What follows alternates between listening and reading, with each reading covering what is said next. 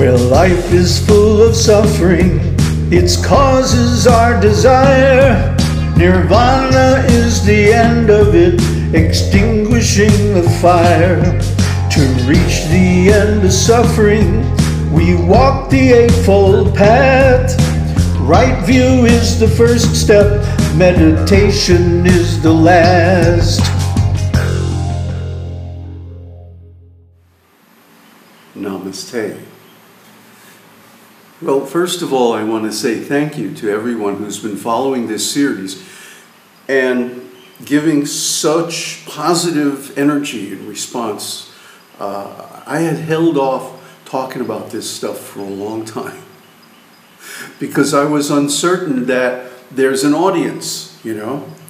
And so I stuck to the safe uh, topics of different philosophies and meditations and stuff and didn't get too much into my personal bag.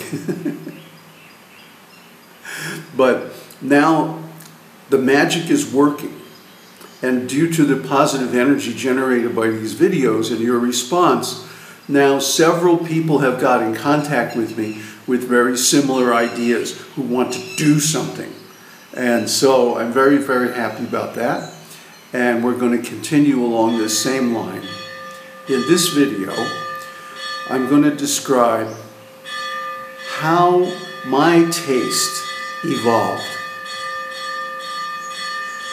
So, as we've been talking about, my taste is has to do with strong sensations.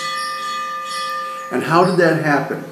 Well, I could tell you the whole clinical background of my prenatal uh, experience in my mother's womb.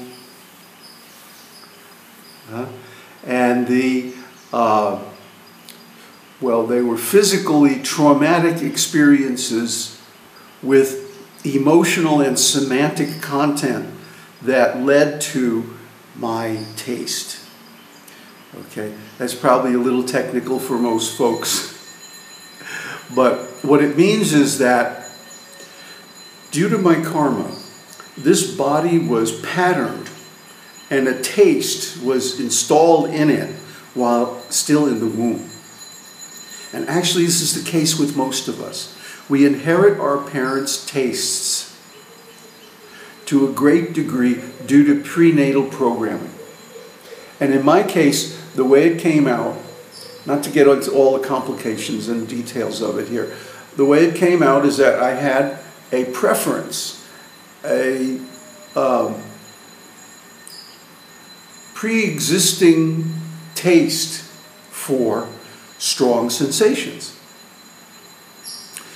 So, okay, fast forward to uh, age 12. I had seen a movie on TV about Indian yogis and fakirs using a bed of nails. You know, sitting, lying, doing all sorts of things on the bed of nails. And here are these skimpily dressed, dressed guys doing all this stuff on a bed of nails, which, as you can imagine, would generate a very strong sensation, right? So even as a young boy, because I had this vasana, whether from previous life karma or from my womb experience, I had this karma that predisposed me to that kind of experience. So as soon as I saw this film, I was like, hmm, that looks really interesting. and I saw other similar films, but that was the one that really stuck. So my taste for India and my taste for strong sensations and extreme practices kind of began together. Right? They grew together out of my predisposition for strong uh, sensations. So I built one. I built a small bed of nails and I started playing with it. And that led pretty much directly to my first sexual experience in his body. And so I was very strongly patterned by that experience. very strongly imprinted by those, those prior impressions. Hmm? So that now the, the two sensations huh, of strong stimulation to the skin and sexual arousal are fully associated. So when I met my wife, I told this story, I think, a few videos ago. When I met my first wife, she took me to the Navajo reservation. And I was going through the Quidoshka warrior training. I was like 22, 23 years old. And uh, so part of the training is that you have to go out into the wilderness with a senior brother, a senior brave, right? To be initiated into the mysteries. That's the, the phrase. Initiated into the warrior mysteries, right? The brotherhood. So we went out, took a couple of horses, and very little food. And went out to a spring way out in the desert in the middle of nowhere. Right, downtown nowhere. I'm telling you, there was not, nothing but animal trails. It was really out there.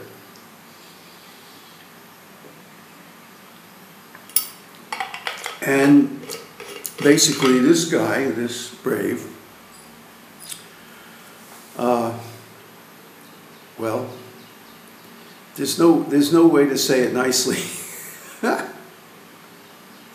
Kept me tied to a tree for three days. Okay? 24 7. Uh, or 24 3.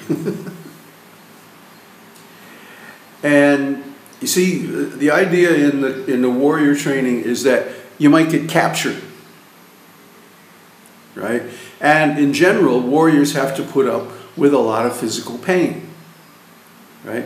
And, and really, what determines who wins a fight is who can stand the most pain. Okay? This is a well known thing among martial artists. Whoever can take the most is usually the one left standing. So, the warrior training, both in the uh, Native Americans and the Chinese, consists in toughening the body and strengthening the resistance or the tolerance to these strong sensations that you're liable to run into during combat, right? Or if you get captured during interrogation. So a part of the thing was a simulated interrogation. Because the most valuable thing a warrior possesses is his knowledge. The information is the most valuable thing to the other side. If they can get that information, then they have an advantage. So if one is captured, there's always going to be interrogation and then there's going to be punishment. So, how to survive that, how to deal with that extreme situation is part of any serious warrior training. It's part of spe uh, special forces training in the United States. I know I've talked to these guys. Um, they go through a kind of uh, like simulated internment camp, you know, uh, secret secret camps, you know, with uh, torture chambers and the whole bit. You know, very well trained staff, and uh, that's that's out of our scope because we're we're trying to deal with how the techniques of tantra evolved in traditional societies. How is it? Because modern culture has a um, very strong cultural prohibition against intense sensations in a social context. Isn't it? You know, if you drop something on your foot and go, ow, you know, in the middle of a room full of people, everyone's going to turn and look. They're interrupted by it, right? It's a thing. It so rarely happens. Well, it rarely happens because it's been programmed out of our society, right? If you want that kind of experience or even that kind of content, you have to tune in to special channels, like sports. In sports, you see people extending their bodies to the limits and beyond. in uh, some kinds of fashion competitions, uh, or weightlifting or, or yoga competitions, where people really, really extend their bodies way beyond you know, the norm. And they're trained to take those sensations. And then there's, you know, uh, bondage porn and stuff like this, which, which I really look down on. Okay? Uh, most sensitive people don't like it. And, and I'll tell you why they don't like it, why I don't like it, is because it doesn't show loving relationships. Any kind of porn is driven by the clock, by money, and by necessity. Okay, those people are not there for love. and they're not spiritually developed enough in most cases to even really experience that or portray that. It's just all about, you know, the body and the bed and all of that. I don't like that. I think it, uh, gives a very bad example. Back in the 70s, late 60s and 70s, there was a movement in California called Loving Porn. Uh, and even in the SM community, Loving SM was a meme, was a thing. It didn't survive. And the reason it didn't survive was it didn't make good porn. it was too tame. People wanted more and more extreme, specialized stuff. So, as usual in the marketplace, the nice guys lost. And the uh, people who were focused totally on profit overwhelmingly won. Okay? And this happens in every field, right? But the result has been that because the only sex education, the only real sex education is porn these days, isn't it? Huh? No, no dad is going to sit down, or maybe very rare dad is going to sit down with his son and explain things. Usually because the dads feel themselves incompetent too. They feel themselves uh, unsatisfied. They don't even know what is their core taste, let alone actually pursue it. Well, I knew right from the beginning what my core taste was. And so I did pursue it. And I found it in Native American society, in Chinese warriors' uh, traditions, the iron shirt, qigong, the, uh, well, other things that are not supposed to be spoken of publicly.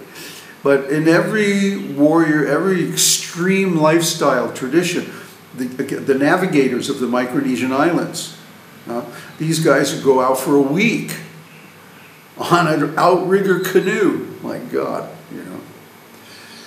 So they have this training to prepare them for these extreme experiences, and it always involves sex.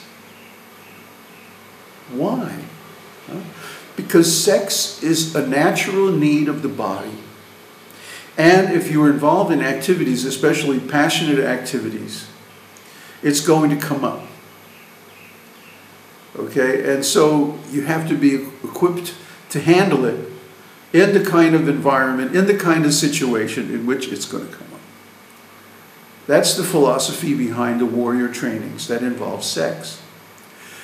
Incidentally, they also provide spiritual results or predispose one to acquire spiritual uh, merits. Why? you try sitting in any proper meditation posture for 30 minutes. Huh? Lotus, half lotus, or even easy posture your legs are going to fall asleep. Your legs are going to hurt. Your lower back, huh? if you're not used to it, if you're not in shape, if you don't have what we call a good seat. Your lower back is going to be stiff and, and sore, and so on. Your hips. So, this pain is either an obstacle or an opportunity, depending on how you look at it. You see, and actually everything is like that. Everything can be an obstacle, everything can be an opportunity. But pain, physical pain, is a particular button that most of us are not well trained or equipped to deal with, to handle. And so the interesting thing in the tantric side is what happens when you associate uh, intense sensations. I really don't like the word pain because it's a judgment. Huh? It's like pain will happen in life, but suffering is a judgment. Huh? But then when we look at pain, sensation will happen in life, but pain is a judgment. Pain is when we start to think, oh, this is going to damage my body. Isn't it? That's how we subjectively discern pain as opposed to strong sensation. But what if we suspend that judgment? What if we make everything neutral? What if we just are prepared to tolerate it and see where it leads? Then we find some very interesting things. That the use of strong sensations in a sexual context enables us to have I'll say it, more and better orgasms than anything else. At least that's my experience. Okay? Now, if you have all kinds of negative judgments about pain, then you know you probably wouldn't have that experience. You'd probably be resisting. And resisting so much that you trap yourself in a lower performance um, of sexuality. Uh, you can't reach those class five, class six uh, orgasms. Why? Because you're not using the right foreplay. You're not raising your body's energies high enough. That is done through intense sensations. Now, some people do it by going out drinking and dancing. Some people do it by sports, extreme sports. Uh, I don't know. There's all kinds of ways to experience strong bodily sensations as a prelude to sex.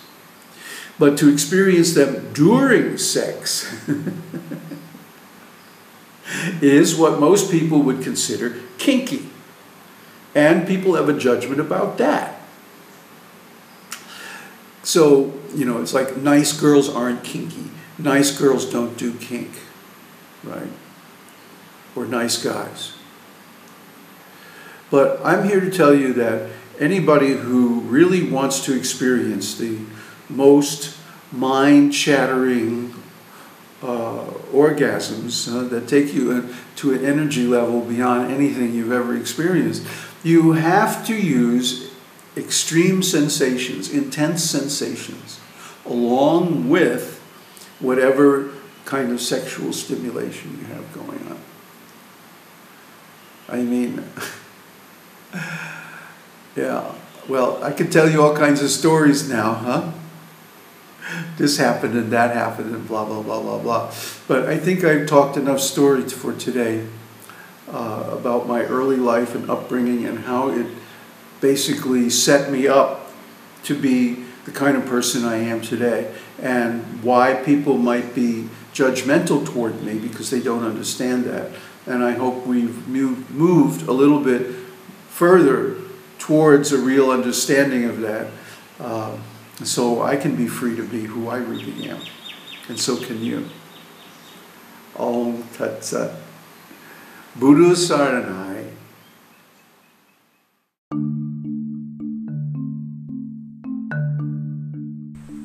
Thanks for being with us. If you've made it this far, you'd probably like our YouTube channel too visit YouTube slash user slash Dharmasara. D H A R M A S A R A. See you there.